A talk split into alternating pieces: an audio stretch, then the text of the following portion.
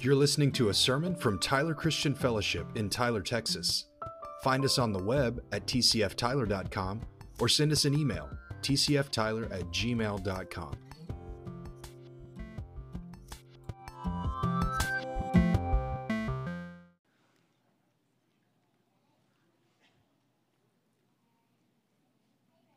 We're continuing our series uh, uh, that uh, you are the lighter of the world. Um, the key scripture from the ser- for the series is uh, um, from Matthew chapter 5, verses 14 through 16. And Jesus says, You're the light of the world. Let your light shine before others so that they may see your good works and give glory to your Father who is in heaven. And today we're going to, uh, the, I've titled the sermon, um, Not All Who Wander Are Lost. Um, that's not original with me. A guy named J.R.R. Tolkien uh, came up with that. Um, but uh, we're going to talk about Babylon. We're going to talk about the exile in Babylon. And there's probably not any passage of Scripture um, that show, so illustrates what Jesus is talking about here um, as, uh, as what happened to Israel when they were in Babylon. We're going to look at uh, Daniel and the three Hebrew children.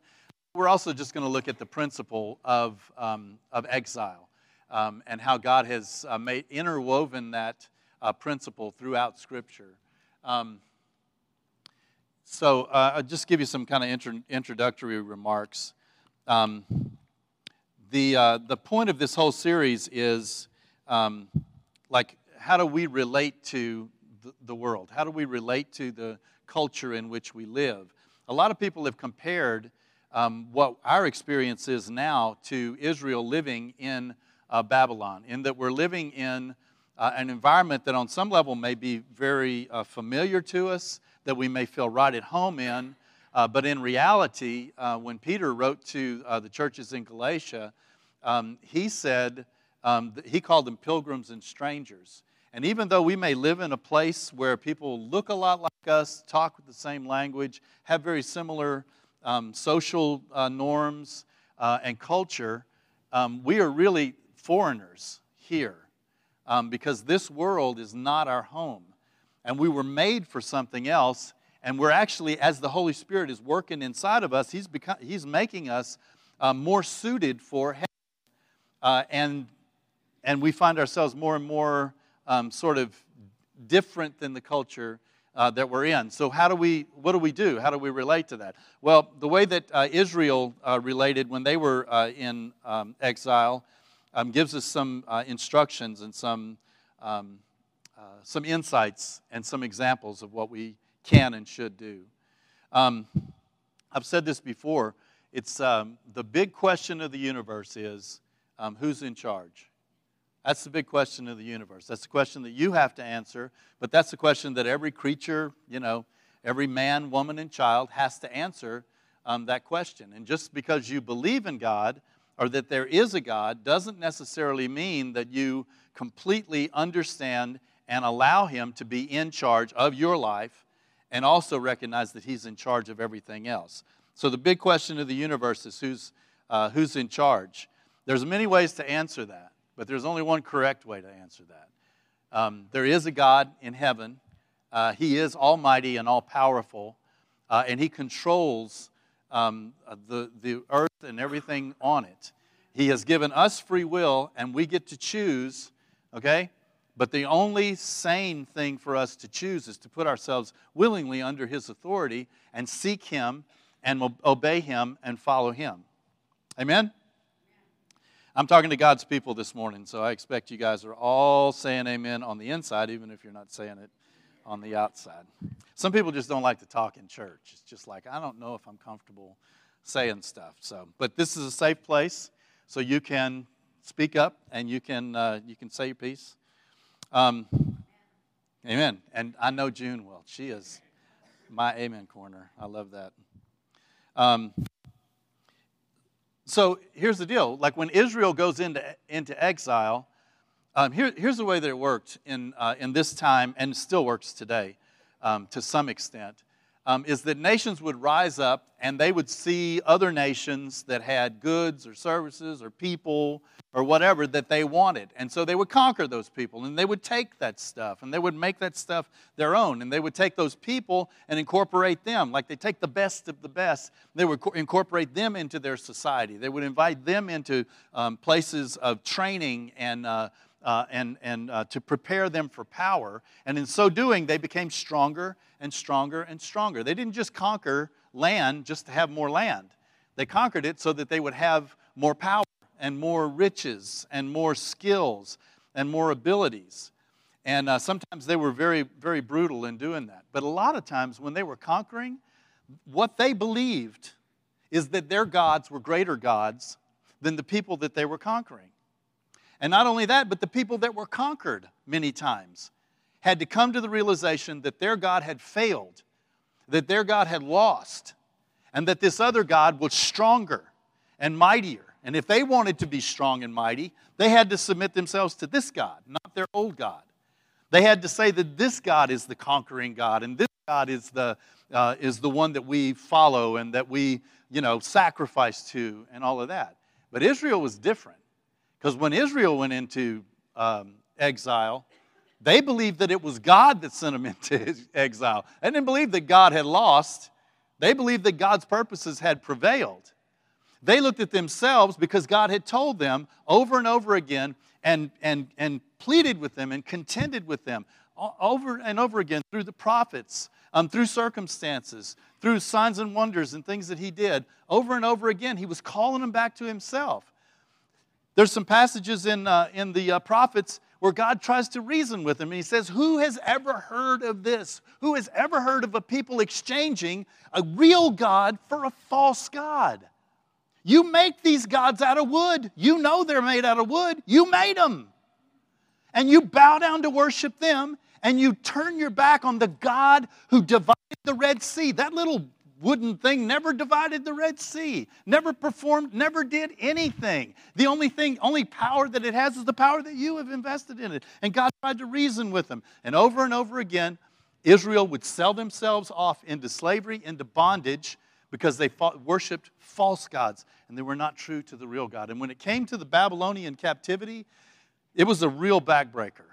It changed the course of Israel's history. Because the Babylonian captivity was not the first captivity, it was not the first time that they had gone into exile, but it was a watershed event. They never again possessed their land as the nation of Israel. They were always under some other government, some other leadership. They went back into the promised land and they were living in the promised land, but listen, even then they were living in exile because they were not in charge. And it would, they, they knew that that was not because their God had failed them. All these other nations, when they got conquered, it was, a, it was a sign that their God was not powerful enough to deliver them. When Israel got conquered, it was a sign that God was going to deal with them as He wanted to deal with them, and that Babylon may have been the hand that He used, but that the, the, that was a hand of God toward them. We're going to look at a couple of stories from the Babylonian captivity that demonstrates just how deeply Israel, um, uh, even in captivity, came to believe more strongly based on their experiences um, in, uh, in exile. Um, and they're not the only ones that came to believe. The people that they went into exile under also came to believe that God who Israel served was the God of the universe, was the real God. Now, the principle of exile runs throughout the Bible. It starts with Adam and Eve. They are exiled from the Garden of Eden. Uh, it, goes, uh, it goes straight through. So um, Abraham left the, the he, he, in a way, went into exile because he left the familiar, he left his hometown. But he did that not as a punishment or not, not because he couldn't make it in his hometown. He did that because God called him out. Nevertheless, his experience was the same thing. He goes out of a familiar place into an unfamiliar place. He goes out of a place where he had a he had property and a position into, into a place that uh, he's totally dependent upon God. And then Abraham's son, uh, grandson Jacob, also went into exile. Remember that? And that was because he had uh, tricked his brother uh, into handing over the birthright. And so he had to run. He had to run from his brother and went into exile. God prospered him. He lived with, in, uh, uh, in a foreign country under uh, Laban, uh, married a couple of uh, women, had a you know, passel of kids, um, and came back into the promised land, um, into, the, into um, where he had been living before in Canaan. Um, but he was, they were only there for a short time. They were only there for one generation. And then you remember his son Joseph also went into exile. He was abused by his brothers. It might have been his fault to some extent. I mean, he was, he did, he was not like really judicious about the way he talked to his brothers, you know, bragging to them about a dream where they were going to bow, bow down to him. I mean, like, what do you think is going to happen? They already don't like him very much, you know? And so he comes in bragging about this dream and that his father is going to, you know, is going to do this stuff and that his, his father gave him this coat, you know, of many colors. And all they could think was, who does this guy think he is? We'll show him who he is. And so they beat him within an inch of his life, and then they sold him to the slave traders, and he goes into exile into, into Egypt. Are you getting the pattern here? So that so it's exile is not like an exception to the rule. Almost every major um, um, figure in the Bible was in exile. David himself was in exile for a while from the presence of Saul um, because Saul was jealous of him, and Saul sought his life, and so he had to flee. Jesus went into exile as an infant. You remember that? Because, um, because Herod um, tried to kill him and killed a bunch of other kids. And so they went into exile into Egypt. So the early church, right? The early church had a place in Jerusalem. And when um, Stephen was killed, uh, immediately there was a persecution that broke out. I mean, these people are brokenhearted. I mean, Stephen was the best of the best. He was one of their, their bright, uh, shining, you know, young uh, uh, men, um, leaders, and he was brutally killed. And after that, there was a dispersion of the church.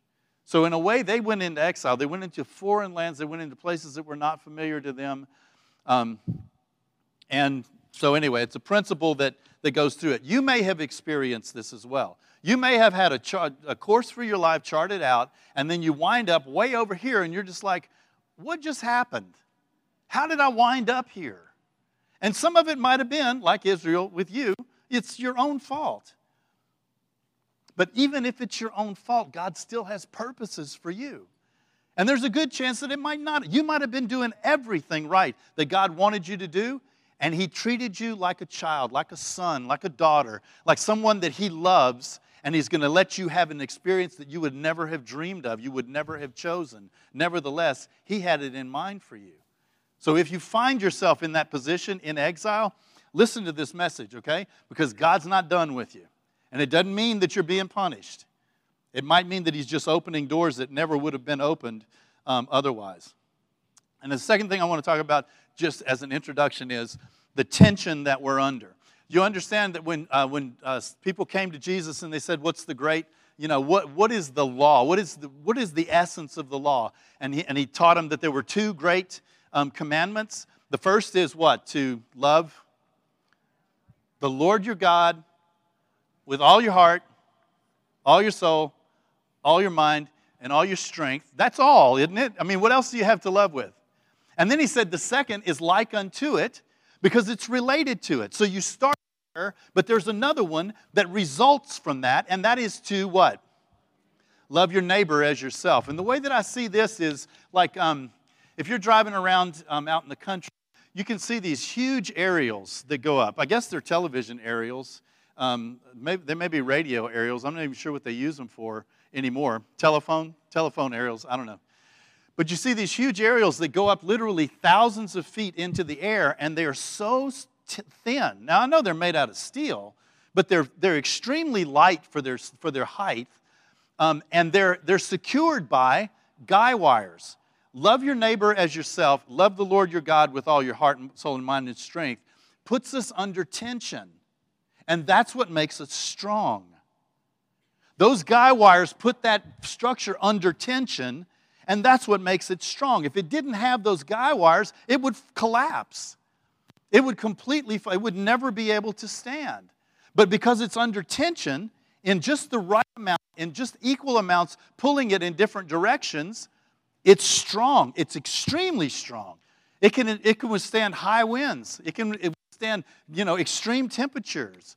Um, it can withstand extreme heat in East Texas, right? You, don't, you may not think about it, but this structure is exposed to all the elements, and yet it stands year after year after year. And it's a very stable structure. And so are you when you are under tension to love God and love your neighbor as yourself. If all you had to do was love God, you would be impossible to live with because you wouldn't care what anybody else said. You would just like, this is what God said to do, and I don't care about you. I think the Pharisees were a lot like that. The Pharisees had lost, lost sense of the second great commandment love your neighbor as yourself, because they didn't act very loving to their neighbor, right? The Sadducees, on the other hand, loved people, they just didn't know hardly anything about God. They didn't know about the power of God. They didn't walk in the fear of God. They just were going kind of through the motions. And if all I had to do was love people, then I wouldn't care what God said about stuff. And you know, there's people that are like that on both extremes. Some people that are just really, you know, legalistic and by the letter and really don't care about people, and it comes across in the way they deal with people. Some people love people, but they have nothing, they don't even know what God wants or what God requires of people. But we are people that are people that are under tension from both things. I am obligated to love God and I am obligated to love my neighbor. I am commanded to do these things. It's not out of the goodness of my heart, it's out of obedience to Jesus Christ. And it flows out of that first great commandment. If I love God with all my heart and soul and mind and strength, I will love the things that He loves. And the things that He loves are people. But I will love them with a godly love, not with a, not with a human love. I will love them with a, an unconditional love, not with a conditional, what can you do for me love. I will love them with a saving love, with a sacrificial love, not with a selfish, self gratifying love. And that's what God has called us to do. And as we reach into the world, as we, you know, move out of our comfortable spots here, out into the uncomfortable real world, this is real. I'm not saying it's not real okay? This is such an awesome aspect of the real world, okay? But it's not the whole real world. There's another part of the real world where people really need what the people in this place have in abundance, in overabundance, that are flowing forth like a well springing up to eternal life. And you never know how valuable that is to put it on the line out there. So, anyway, I wanted to introduce it that way because I want you to know that that's what Daniel was walking in. That's what the three Hebrew children were work, walking in. It was like a pure, passionate love for God that manifested itself in serving their enemies. In, in uh, God said, I'm going to sell you off into, um, into exile. And He said, Don't resist it. There were prophets that were saying, Surely the Lord will not sell you off into exile. You should stay in the land and all this. God said, If you stay in the land, you're going to die. There's only one way that you're going to live, and that's if you go into exile like I'm sending you into exile. Do not stay in the land, he said. But he said, if you go into the land, if you go into, into exile, he said, pray for the peace of the city, cause the city to prosper, plant vineyards, you know, uh, have, have families, raise kids, and expect to, to prosper that place that you're going into. That's what Jesus said. He said, love your enemies. And these people are enemies. And yet they go in and they, and they live and they begin to prosper the place where they're sent to.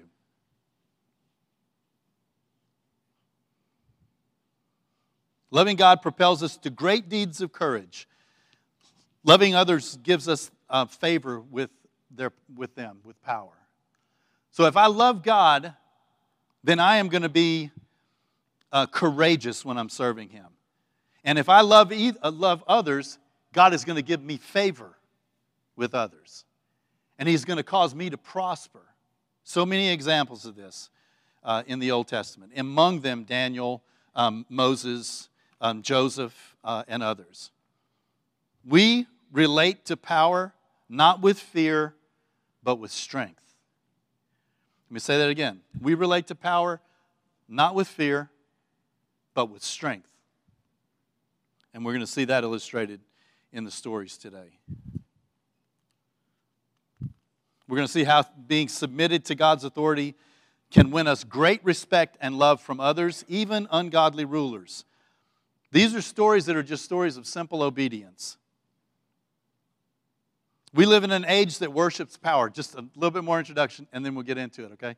We live in an, in an age um, that um, uh, worships uh, power, worships riches, worships power, worships the very wrong things. Um, they, they follow people who apparently who have the facade of power but don't really have the heart of God. Um, and we we feel the pressure to conform to that. But how are we supposed to relate to ungodly authority? Uh, let's see if I got this quote. Bonhoeffer in 1935 said, Christendom adjusts itself far too easily to the worship of power. Christians should give more offense shock the world far more than they do now. Christians should take a strong stand in favor of the weak rather than considering the first possible right of the strong. Rather than considering first the possible right of the strong. And you know what he was living in the midst of in 1935. That's when Nazism was ascending, that's when the church was under attack. Um, that's when um, so many people were following after a worldly ruler who more and more was manifesting that he had evil intentions in his heart um, toward people. And he was crying out to the church, saying the Christians should take a stronger stand in favor of the weak. Here's what the, um, the devil's um, method is, and this is the method of the, of the terrorist. They terrorize or they, they abuse a small number to strike fear into a large number. And so, like the Nazis, when they would be marching uh, the Jews to the, uh, uh, to the gas chamber, there would be like four guys with guns marching a crowd of a thousand people. Why?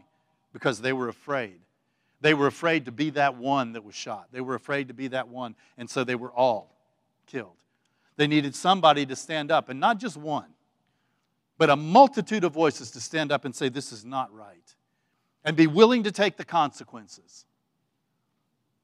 So let's go to Daniel. Um, Daniel chapter 1, verses 1 through 7. Uh, I'm going to hit this as quick as I can. I might just continue this next week because it's already noon, so um, I might just continue this. Let's just do, uh, do one, okay? Do one story. Um, well, I want to do the three Hebrew, Hebrew children. I'm skipping. Fast forward. This is all really good stuff. You're going to be really sorry. No, I, am sure it'll come up again. I, I, reuse all this stuff, as you well know. I'm working on new stories, so. Uh-uh. So this is uh, Daniel. Cha- I mean, yeah, Daniel chapter three, and it says. Uh, Okay, so here's the background to the story. Um, the king, uh, Nebuchadnezzar, uh, had made a, an idol of gold, and I always thought that this was like a towering statue. It's not even that big, it's like 45 centimeters or something like that. Centimeter is just like, what? That? How big is a centimeter? It's not, it's not a meter, right? There's like 10 of them in a meter, right? So it's like 45 centimeters tall, so it's like, huh? Huh? Oh, ask the English kids how big is 45 centimeters. I just love that they came and sat on the front row. 2.14? Oh, whatever. It's not big, okay? It's not even, not even as big as a big kid, right? And so Nebuchadnezzar is saying that you have to bow down um, to worship this thing and the whole country is bowing down to worship him. Why? Because they're scared to death of this guy. They know this guy can kill him, and they're just like, I don't really believe in that God, but who cares? You know, I'm going to bow down to worship him. And Shadrach, Meshach, and Abednego said, No, we're not going to do that. And so word got to the, to the king, to, the, to his advisors, um, that these people wouldn't do it. So uh, Nebuchadnezzar had him in to the palace. And he says, Okay, now, here's, here's what we're going to do. He's now, now, if you're ready, when you hear the sound of the horn and the pipe and the lyre and the trigon and the harp and the bagpipe and every kind of music, to fall down and worship the image that I have made. The image that I have made. Well and good. But if you do not worship, you shall immediately be cast into the burning fiery furnace. Who is um, and who is the God who will deliver you out of my hands? Good question. He's saying, Who's in charge? That's, he's asking the question of the universe. Who is the God that's going to deliver them out of, out of my hand? And Shadrach, Meshach, and Abednego answered and said to the king, O Nebuchadnezzar, we have no need to answer you in this matter. If this be so, our God, whom we serve, is able to deliver us from the burning fiery furnace, and he will deliver us out of your hand, O king. But if not, if not, be it known to you, O king, that we will not serve your gods or worship the golden image that you have set up.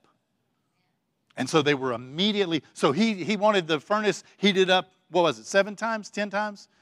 Extreme amount. He was pushing it to its limits. It's the hottest furnace that they can possibly make at that time. And, and they opened the door and they cast them in, and the guys that cast, so hot that the guys that cast them in got killed and, they, and they're in, so they're cast in there. Nebuchadnezzar just had to have a look. He just wanted to see the charred remains of these people who had the gall to stand up to him. And when he looked in, what did he see? He saw those three guys walking around, but he saw something else. He saw a fourth person in there, and he said, It looked like the Son of Man. Our God can deliver us. But even if he doesn't, we will die. Let me, let me tell you a, a couple of things that I get from this story. Number one is that they had already counted themselves dead. They were not pr- trying to preserve themselves. They were not trying to save their lives. They had already counted themselves dead. And this is why it's so important because all of Babylon is looking at this. And so is all of Israel. And listen to me if you're going to die, you might as well die with some courage. Because if those guys died with courage, it would put courage into Israel. Even if they died, it would put courage into Israel, and they would say, I want to be like them. But if they went in and they begged for their lives and they groveled and then they were killed anyway, it would instill fear into Israel. Those guys said, and I don't think they were just doing it to, to show anybody else anything, it was what was in their heart. They said, We don't want to live in a world where we have to worship a false God that's not a God. Yes, we're here in captivity. Yes, we've been taken out of our promised land, but that was on us. That was not on him. He has been nothing but faithful. He has been nothing but good. He has shown himself mighty on our behalf over and over and over again. We may have been on the wrong side of him, but we don't want to live in a world where, we, where, where he, he is not king and where he does not reign. And if you're saying we have to worship him, worship your false idol, or, or, or die, we would rather die and go ahead and be with the Lord. Where does that leave us today? Do you believe? Are you willing to risk anything on that belief? Because you will have to. Because saying you believe in God automatically takes you out of the center of your universe and puts Him in the center of your universe. And that's what we call order. With you in the center, that's what we call chaos, falseness, dream world. But with Him in the center, that's what we call order. That's when the world is lining up. That's when the sun is coming up when it's supposed to and going down when it's supposed to. That's when the tides come in and out on a regular basis. That's when God is in the center. But when you're in the center, it's nothing but chaos. And it doesn't end well. Do you believe? Are you willing to risk anything on that belief? Are you willing to risk everything on that belief? This past week, I was reading a, a book by um, a lady named Rebecca Reynolds. The name of it is Courage, Dear Heart uh, Letters to a Weary World. And she writes different letters to, to different groups of people. Um, really good book. I, I really recommend it. I'm actually listening to it on audio version, and I don't recommend the audio version. It's just, uh, you know how that is. Sometimes it's like the narrator kind of kills the thing for you. Um, and the author is the narrator, and she seems like she's a, she's a great writer, but I'm not recommending that. But, okay, I know I'm holding you up. But if you, if you do it on double speed, it's not, not as bad. so if you get the book, do it that way. Here's what she, in, in her book, um, Courage, Dear Heart, um, she's talking to uh, expats, people that are exiles, people that are sort of out of their element and, and they feel like, and they're wondering, you know, um, where God is um, in all of this stuff. And she reminds us, she reminded me of a story from C.S. Lewis's uh, book, The Horse and His Boy, uh, from the Narnia Chronicles. Anybody read uh, the Narnia Chronicles? If you're looking for something good to read to your kids, man, there's, there's really not anything hardly better than that. Um, but anyway, there's a story about uh, that's, that's called A Horse and His Boy. Um, and at close to the end of the book, um, the boy has been through all of this horrible stuff. Um, and he's riding his horse and he's really dejected and he's really um, despondent. And he senses a presence next to him. And this presence just was just next to him and doesn't say anything. And so finally, the boy speaks up and, uh, and begins to talk. And the, the, the presence the, uh, has a voice and he says, I, have been waiting for you to, to speak. And of course, it's Aslan. It's the, uh, the, the character of a huge lion um, that represents Jesus Christ. Um, but I'll just read a, a passage of it. The boy's named Shasta. He's riding alone. He's dejected and discouraged. And he has this presence next to him, which is Aslan. Um, but he didn't know that it was La- Aslan. And finally, uh, he begins to talk, and the, and the uh, voice says, um, You know, I've been waiting for you to speak. And then Aslan says, Tell me your sorrows. So Shasta told him how he had never known his real father or mother, and that he had been brought up sternly by a fisherman. And then he told the story of his escape and how they were chased by lions and forced to swim for their lives, and of all their dangers in Tash, Tashbaan and about his night among the tombs, and how the beast howled at him out of the desert. And he told about the heat and the thirst of their desert journey, and how they were almost at their goal when another lion chased them and wounded um, his traveling companion. And also how very long it was since he had had anything to eat. I do not call you unfortunate, said the large voice. Don't you think it was bad luck to meet so many lions? said Shasta. There was only one lion, said the voice. What on earth do you mean? I've just told you that there were at least two the first night, and there was only one lion, but he was swift of foot. How do you know? I was the lion. And as Shasta gaped with open mouth and said nothing, the voice continued, I was the lion who forced you to join with Aravis. I was the cat who comforted you among the houses of the dead. I was the lion that drove the jackals from you while you slept. I was the li- slept. I was the lion who gave the horses the new strength of fear for the last mile so that they could reach King uh, uh, Luna in time. And I was the lion you do not you did not remember, who pushed the boat in which you lay a little child near death, so that it came to the shore where an old fisherman sat wakeful at midnight to receive you. Who are you? asked Shasta. Myself, said the voice, very deep and low, so that the earth shook. And again, myself.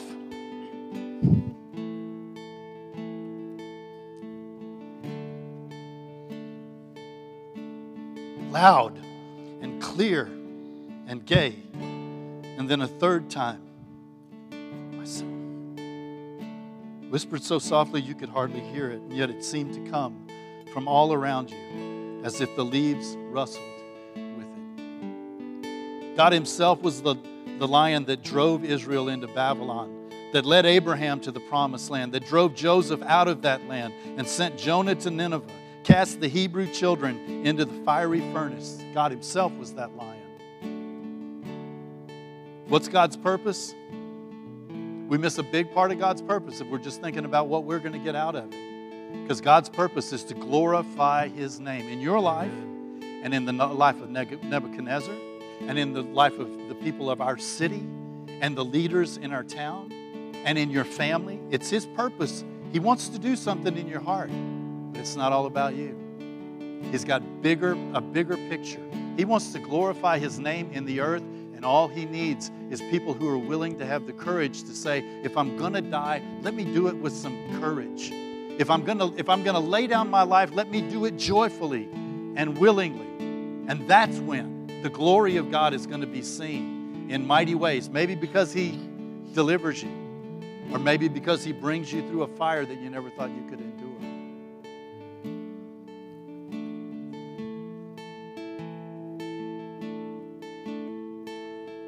One of the effects of being cast into a strange and hostile environment is it causes us to lean heavily on one another. Um, our son Josh was born and about two years old.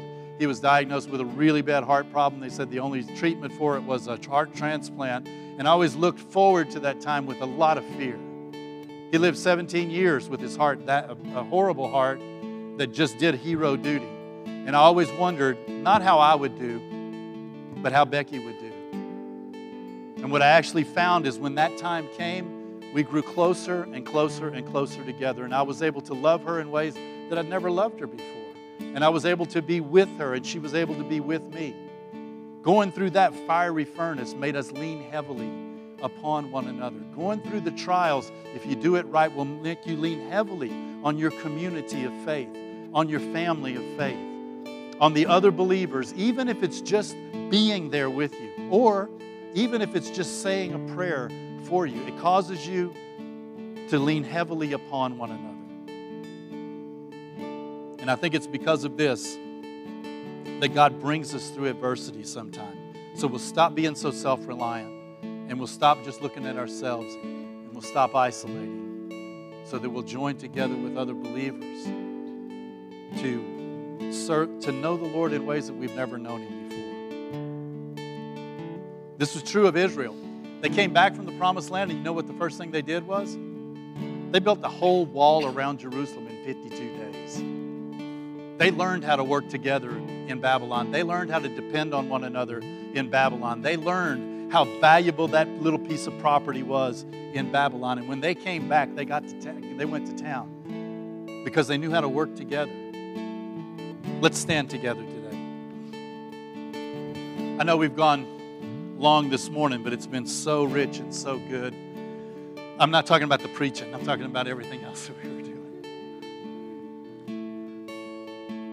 So I'm just going to pray for you. If you have a prayer request, um, just hold your hand up right now, okay? Um, I know some people come, they come to church with a burden and they really want God to touch them. If you want me to pray for you, I'll pray for you after the service. I'm going to pray for you right now, okay? Thank you, Lord. Heavenly Father, we come to you today and we thank you that you are the, the one lion. You are the one authority. You are in charge. And we have given our hearts to you, Lord, imperfectly. We're not good at this, God. But your Holy Spirit within us won't let us rest until we press into you, until we, until we seek you, until we find our rest in you.